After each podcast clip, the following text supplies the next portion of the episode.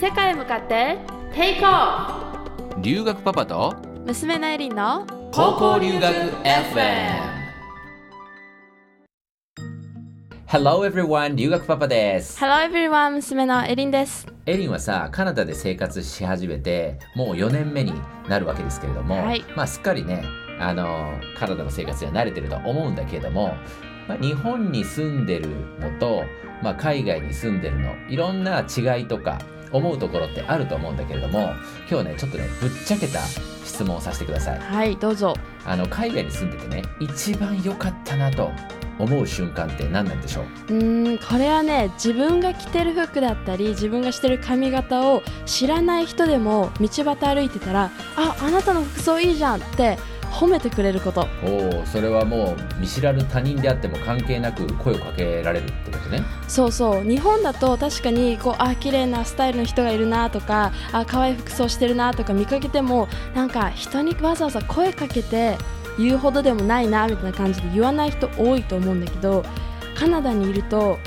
なんか「え君誰？知らない人だよね」っていう人からでも「あなたの服装すごくいいどこで買ったの?」みたいな感じで急に話しかけてくれる人がいて私はその感覚がもう一番大好きです。うん知らない人からいきなり褒められるってなかなか日本ではないし、うんまあポジティブなね話だからさ知らない人から褒められたらまあ嬉しいよね。うん、本当にこの感覚はねあのカナダにいてよかったなというか海外にいてよかったのかなってあのすごく思います。なるほどね。じゃあさやっぱさ比べてみると日本がいいなと。海外より日本でしょというふうに一番感じるところってどんなところ？あのねこれいろんなところで言ってるかもしれないんだけど本当に値段が安くてご飯が美味しいってこと。うん物の値段食べ物の値段とかが安い、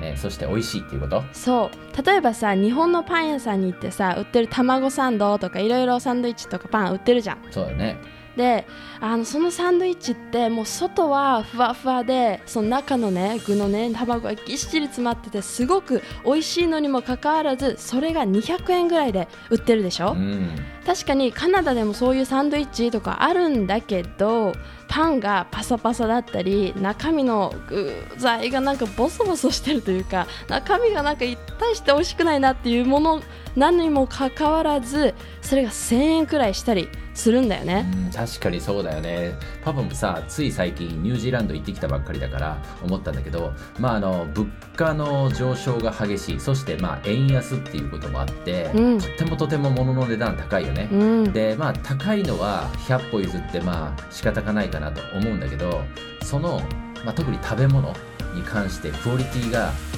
やっぱりこうまあ低い高いってそのね偉そうに言うのも変なんだけど比べるとやっぱり日本の食べ物の方が美味しいっていうのは本当に感じるよね。そうよく思うのは日本の物価もっと上げていいよっていうか上げちゃいけないんだけどこんだけ美味しいもの作れるんだったら1000円でも払いますって思っちゃう。んそうだよね。海外生活の醍醐味ってやっぱそういう日本との違いに気づけることなんじゃないかなっていうふうに思うねうん確かに。それって、まあ、何が正しいとか間違ってるとかじゃなくて、まあ、人はみんな違うしそれから社会のルールとか常識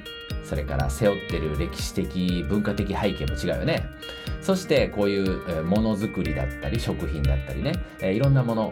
それを比較しながら最終的にはまあ受け入れて。うん。でその後じゃあ自分はどうありたいかとか、まあ、自分はどこで、えーどんな活躍をしたいか。うん。でもっともっと皆さん、えー人生ね先に進んでいくと自分自身がどんな社会を作っていきたいかっていうのを考えたり見つけ出したり、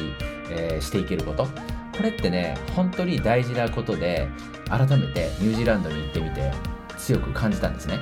でもそれを私も最近感じるかも。あ本当？どんな時にそういうの感じる？やっぱり高校留学の時はもう全てがさ海外新しいからあこんなに違う日本と違うとこがあるんだとかあカナダはこんなとこあるんだみたいな感じでいろんな発見があったんだけど今はそれがだいぶ普通になってきちゃってるからじゃあその違いを自分はどう活かせるんだろうとかこれはどんなことに役に立てれるんだろうとか自分はそれで何ができるんだろうってまだ何ができるかわかんないけどそういっ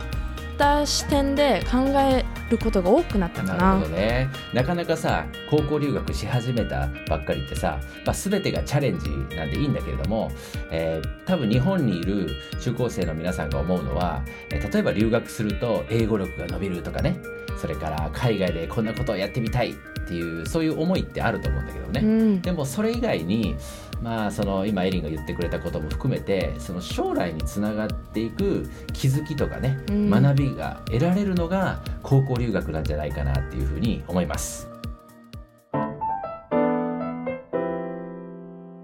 エリンね最近さずっと真面目な話が続いてきたと思うので今回は思春期の中高生の皆さんが本当は結構気にしてるんじゃないかなって思う恋バナをしてみたいと思います。留学パパと恋バナをするんですか？そうです、えー父と娘がですね恋バナをするというねえー普通に考えたらちょっと変な感じですけれども、えー僕らの場合はうん変でしょ問題ないんです。大丈夫です。いいんですか？はい。あのね恋愛観っていうとちょっと大げさな感じなんだけれども最近のさ日本の中高生が思い描く恋愛ってどんな感じなんだろう？もうあのこの質問自体がちょっとおっさん的な質問なんだけどね。うんだね。あのさ付き合い方もそうなんだけど恋愛ってさ優先順位高いのかな？やっぱ人によるものなんだろうか。いやーまあ人にはよると思うけどやっぱり中高生はもちろん恋愛したい。そして彼氏彼女欲しいって思ってるはずだようね、ー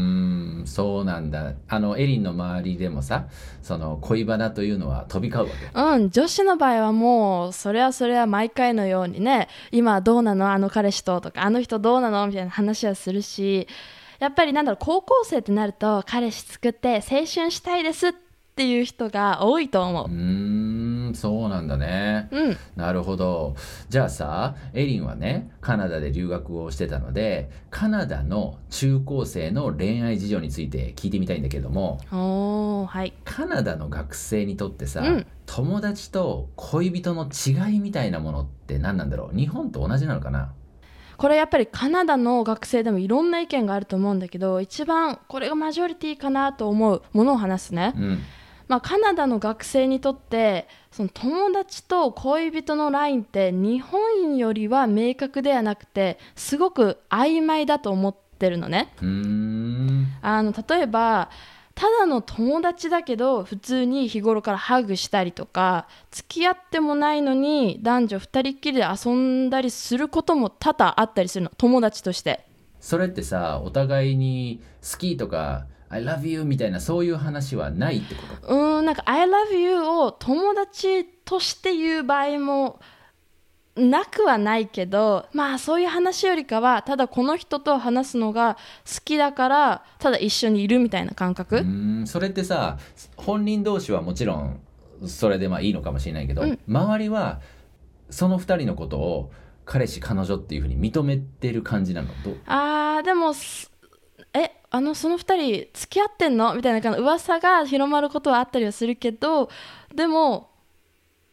どうだろうその人たちがうん付き合ってないって言えば普通の友達っていう感じで受け止められちゃう？へえ例えばさあの自分がうん。ある人のことを片思いしてるとするじゃん、うん。で告白するかどうかっていう時ってさその人に付き合ってる人がいたら、うん。もう告白しても意味がないからみんなしないじゃん普通はね、うんそうだね。うん。だけど今みたいに友達と恋人のラインが曖昧だとちょっと迷うよね。あるかもしれない。でもそういう場合は女の子かその男の子かどっちかがこの子は girls friends っていうただの女友達だよとかただの男友達だよっていうのを明確に逆にしてるから付き合うんだったら彼氏として付き合いたいみたいな感じでその子が自身が言うと思う。うーん。そうなんだ。なんかちょっと日本と違う感じだよね、うん、でもねこれあの聞くとあ全然日本と恋愛観違うんだと思うかもしれないけどでも日本と同じところもあってその友達と恋人の大きな違いはその相手といるとドキドキするかしないかってところだと思う。ーん。まあそれは日本でも同じだとは思うけどね。それを付き合ってる付き合ってないっていうさうん、線引きがさじゃあさあの彼氏彼女として付き合い始める時って告白とかあるわけ、それって日本と同じなの？あー。これはね日本とはちょっと違うなって思う。あのこれをね考えた時に私の中では4つのねステージが付き合いまであると思うの、4つのステージがあるんだ。はい、うん、日本だったらさこうあ好きです付き合ってくださいって言えばもうそれで仮可能って成立するじゃん。うん。だけどカナダの場合、まあ、カナダアメリカかな共通してあるのは4つぐらいステージがあると思っててその1つ目がトーキングステージあのこれはそのまず友達とか知人くらいのレベルから始まってお互いのことを知るっていう段階なの。うん。この段階では友達と同じようにあの DM とかさ連絡取り合ったりもするし学校でも時々話したりはする。でもお互いのことはまだ知らないからちょっとまあ友達くらいのまあ距離がある感じなんだよね。うんうん。で2つ目でそのキャッチングフィーリングスっていう段階があるかなと思ってて、うん。これはお互い日常的に話をするようになってて好きなものとか嫌いなものとか日頃何してるのかなとか友達のレベルよりも少し意識する関係になっている段階。うんだからそのあれ私って彼のこと好きなのかなとか彼は私のことどう思ってるんだろうみたいなのに常に頭の中にその人のことが浮かんできたりする一番楽しい時期かなと思ってる。うんうん。なるでほどね。3つ目はあのねシチュエーションシップっていうの。うん。これは日本で言うと友達以上恋人未満っていうところ、うん。でも違うのはお互い好きとは分かっているしキスやその手を握ったりしたりなんだ日本でいうとこの恋人のようには過ごしているんだけどあの人の彼女とか彼氏っていうステータスがないから相手が他の異性と遊んでたり話していてもなんかやきもち焼くからその人話さないでとか束縛みたいなそういうことはあんまり口出しできない段階なの。うんなるほどでもそれは彼氏彼女なの？いや。彼氏彼女じゃないの？これはまだ彼氏彼女じゃないの。でその次に4つ目のステージにあるのがその relationship その恋愛も彼氏彼女っていう段階でまあ、ここで付き合ってくださいっていう日本のなんだ告白っていうのはないんだけどその男の子女の子、まあ、そのどちらかが私たちの関係って何なの？とかえ友達より大事な存在だからもっと深い関係になりたいなとかあの俺の彼女って呼んでもいいみたいな2人の中でその会話が交わされてそれで公式な彼彼女になるかんことが多いかな。そうなんだでその境目は何なんだろうね。うん、だから日本でいうなんか境目っていうのがあんまりないのかも。そのまま流れに乗ってお互いのことを知り尽くしてから、まあ、尽くすって言ったらあれだけど知ってから付き合うっていうただ外見だけではい付き合いますみたいなことはあんまないと思う。じゃあさ最近あったさあのバレンタイン？あるじゃない？あのチョコレートあげたりとかっていうね本命のチョコとかあるでしょ？あああはいはい、うん、でじゃあチョコレートを渡してもらってうん付き合ってください、はい付き合います。みたいなえそこから2人でデートを重ねてうんぬんっていうそういうのとはちょっと違うわけだ。順番が。うんなんか私の周りはそれは見なかった。どちらかというともう今までずっと話しててお互いのことをもう好きだなっていう知ってるからその日をわざわざバレンタインの日を使って彼氏彼女になってっていうのはあるけどお互いもうその前から話したりとか関係を持ってるんそうなんだ。なるほどね。じゃあさ公式にまあその第4段階目の話ね、うん。公式に付き合ってるという状態になったとして、うん。普段はさどんな感じで付き合ってるの、はい。そのまあデートの仕方とかその第3ステージまでと変わらないのか何かこう違いがあるのかな？うんこれはまあただの彼氏彼女っていうのはそのステータスだからあんまりやることは日本と変わらないと思うな、う学校ではお昼時間一緒にいたり放課後はなんかマックとかさモールで遊んだりとかお互いの家でゆっくりしたり、まあ、図書館で一緒に勉強したり、まあ、常に一緒にいることが多いと思う。で、まあ、彼彼女ができた子とかは学校でもさ放課後も休日も一緒にその2人で過ごすことが増えるから今までなんか仲良かったことを過ごす時間が減ってその友達との距離ができるっていうことがあのあったりもするよね。うーんそうなんだやっぱそこら辺って日本と似てるかもしれないねそうだね。じゃあさちょっと話変わるけどさ恋愛にこう没頭してしまうと勉強とかさ他の留学生活がおろそかになるんじゃないかなって心配する人や、えーそういう親御さんとかいると思うんだけども、実際に留学してて、まあ、留学生にしよっか。そういう子っているのかな、うん。でそれで問題を起こしたりすることかまあこれ、まあ、現地の学生もねそうだとは思うんだけども留学生でそういう子とかっているのかな。まあ問題を起こすかとか勉強に支障をきたすかってどうか本当に人それぞれその彼氏と彼女の付き合い方だと思うけど、まあ、基本的にもう好きになったらとことん好きとかもう周りが何も見えなくなるっていう子が多い気はする。うーん。正直に。うーんそうなんだ。うん、なるほどね。エリンの近い近しい友達でさ、うん。そういうふうになんか付き合いだして変わっちゃったねみたいな人はいた？あーいるね。もう常にその人のことを考えてたりとかもう彼からこういうテキスト来たのえこの人怒ってんのかなとかえなんか私悪いことしたかなみたいな。えまた彼の話みたいな感じでなることはあったりもした。うーんそうなんだ。ねえなるほど。あとさじゃあちょっとねさらにまた別の角度からの話なんだけど、最近ではさ LGBTQ とかね話題になること多いじゃない？ああはい。でそういう多様な付き合い方について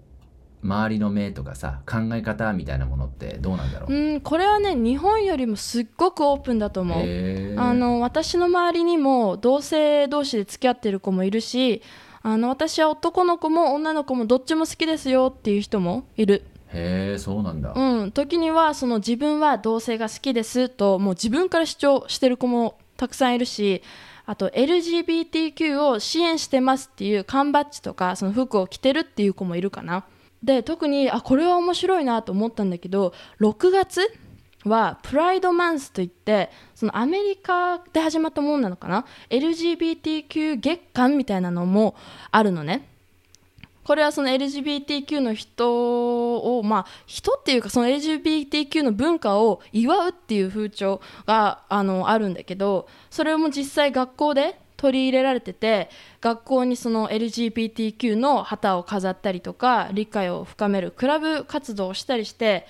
まあ、日本の学校より受け入れられてるなっていうのはよく感じるかな。うんじゃあなんかこうそういう人たち同士で付き合ってたりしてもそれを周りが白い目で見るとかそういう感じはあんまりない。うん、全くないうね。ーんすごいね。すごくオープンでいいよね、うん、じゃあさ最後にねこれきっとこの配信を聞いてくれてる人がね一番気になってること聞いてもいい？うん、いいよ。あの視聴者の方からの質問風に聞きたいと思うんだけども エリンちゃんははい。高校時代に恋愛をしましたか？どんなしたとしたらどんな恋愛なんでしょうーん私の場合はその付き合った子っていうのは高校時代いないけどあなんか可愛いなと思った男の子はいました。うへえそうなんだ。うん。え留学パパこれ知ってた？いや全然知らない。えそれはあ何ー。なんか告白とか何かこうデートみたいなさっき言ったステージの2とか3とかそういうステージはあったの？うーんまあなかったとは言えないけどでも2人でこの遊びに行ったりとか話したりとかはしてた。うーんそうなんだ、なんでそれ動画にならなかったんだろえーいやーそんなになんかあの発展したとか今でも普通にあの仲のいい友達なんだけどなんかすごいあのね卒業間近だったからその遊びに行くっていうぐらいで付き合うとかは思ってなかったの私自身が。うんでも向こうはそういうふうに思ってたとかそういうのはないの？えーそれも分かんない。ただ2人で楽しんでたぐらいだからなんか友達よりは仲いいけどそこまですごい親しいってわけでもなかったから、うーんそうなんんだ発展はしなかったね。へー。うん。じゃあさ自分ではそうだけど周りからこうアプローチされたみたいなそういうのは？ああそれは前動画で言ったかもしれないけど3回あったかな、えそれはなんかどんな感じで告白されたの？うん、全部言うと話は長くなっちゃうから一つだけ言うね。ここで初公開かと思うんだけど あの一人男の子があの高校1年生の時にね、うんうん。えーいまして。うん。でその子は社会のクラスで同じ子だったんだけどたまたま学校のそのプログラムでスキーに行く、まあ、スケボーにスノーボードに行くっていうプログラムがあったの。でその子と私とあと他の友達2人と4人でグループを組んでたんだけど、えーその1人の男の子が私本当にスノーボードトライしたことなくてへったくそなのもうへったくそなの。であのトライしてるんだけどもうすぐこけたりするからあのみんなうまいからさ置いてきぼりな状態なので彼はあの彼もねうまいから普通にスイスイねスあのスキーとかしていいのにずっと私のそばにいて大丈夫みたいな感じで助けてくれてて。であすごいいい子だなとは私は思ってた。普通に友達としてすごい優しいなとは思ってたんだけどそのスケスノーボード全部で4回あったんだけどその4回目の帰りのバスでなんかあの実はさみたいな。好きなんだよねみたいなことを言われたっていうのがあった、へえそうなんだ。でもちゃんと丁重にお断りしといたのね。いやその時は本当に私英語もすごくうまいとかじゃなかったからもう頭パニックになっちゃって。でスノーボーして疲れてるじゃん。だから頭もう疲れてる頭でもうパニックっちゃってあああちょちょっと待ってって。Google の翻訳機出してあの嫌いじゃないけど好きでもないっていうのを翻訳してそれをそのまま伝えてた ごめんねその子。ある意味そうだね。ちょっと失礼なあの受け答えかもしれないけど仕方がなかったんだね当時はね。そう。でその子にはもう私の頭動かなくてちょっと働いてないから Google 翻訳使わせてってちょっと分かんない、うん。ねこれを聞いてる皆さんあのぜひね英語をしっかりやっとかないとこういうとっさの時に困るよっていうね、はい。一つの例かもしれないね。そうだねえーまあね、あの恋愛っていうのはね、自由だと個人的には思うんですけれども、実際にはね、学校とか教育委員会の方で、留学生の恋愛は禁止っていうか、推奨されてない場合もあります。うんで、まあ、心の中までね、コントロールすることはもちろんできないんだけれども、やっぱり皆さん親元を離れてるので、少しこう気持ちが日本にいる時よりも大きくなってしまって、道をそれてしまうっていう人もね、いるんじゃないかなというふうに思います。えー前回のね、配信でもお伝えしたんですけれどもね、やっぱり何のために留学をしているのか、とか、まあ、留学をね、させてもらってるのかっていう目的意識だけは忘れずにね、頑張ってほしいと思います。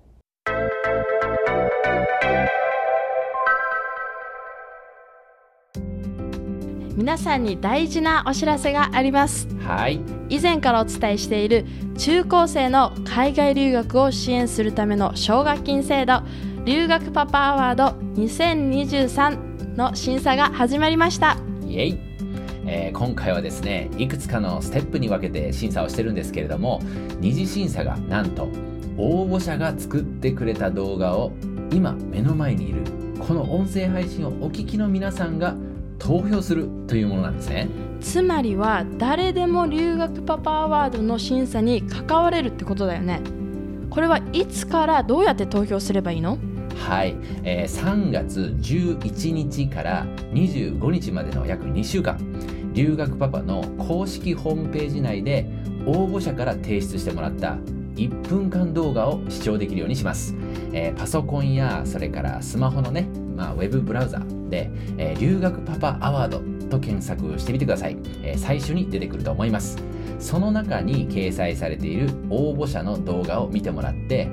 ああこの人だったら高校留学応援したいなっていう人を1人選んでもらって、えーアンケート形式の投票ボタンがあるのでそれを押してもらいます。えーそれで皆さんの1票がその応募者に入るという仕組みです。これは2人とか3人が選べるとかじゃなくて1人しか選べないんだね。そうだね。ひょっとしたら皆さんの知り合いが応募してるっていう場合もあると思いますし全く知らない子がね動画で話をしてくれてるっていう場合もありますよね。いずれにしても同じ高校留学を考えて目的意識と情熱を持ってチャレンジしようとしている人たちなのでぜひエールを送るという意味でも投票にご参加いただけたらと思います。はい、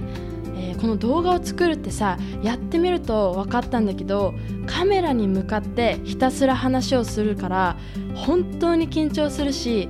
うまく話せないこともあったりしてすごい大変だよね。そうだね。それでもさこうやって応募してくれる皆さんには本当に、えー感謝しています。はい、ありがとうございます、えー留学パパの活動は単に情報やヒントを皆さんにお届けするだけじゃなくて留学前の準備のためのセミナーや講座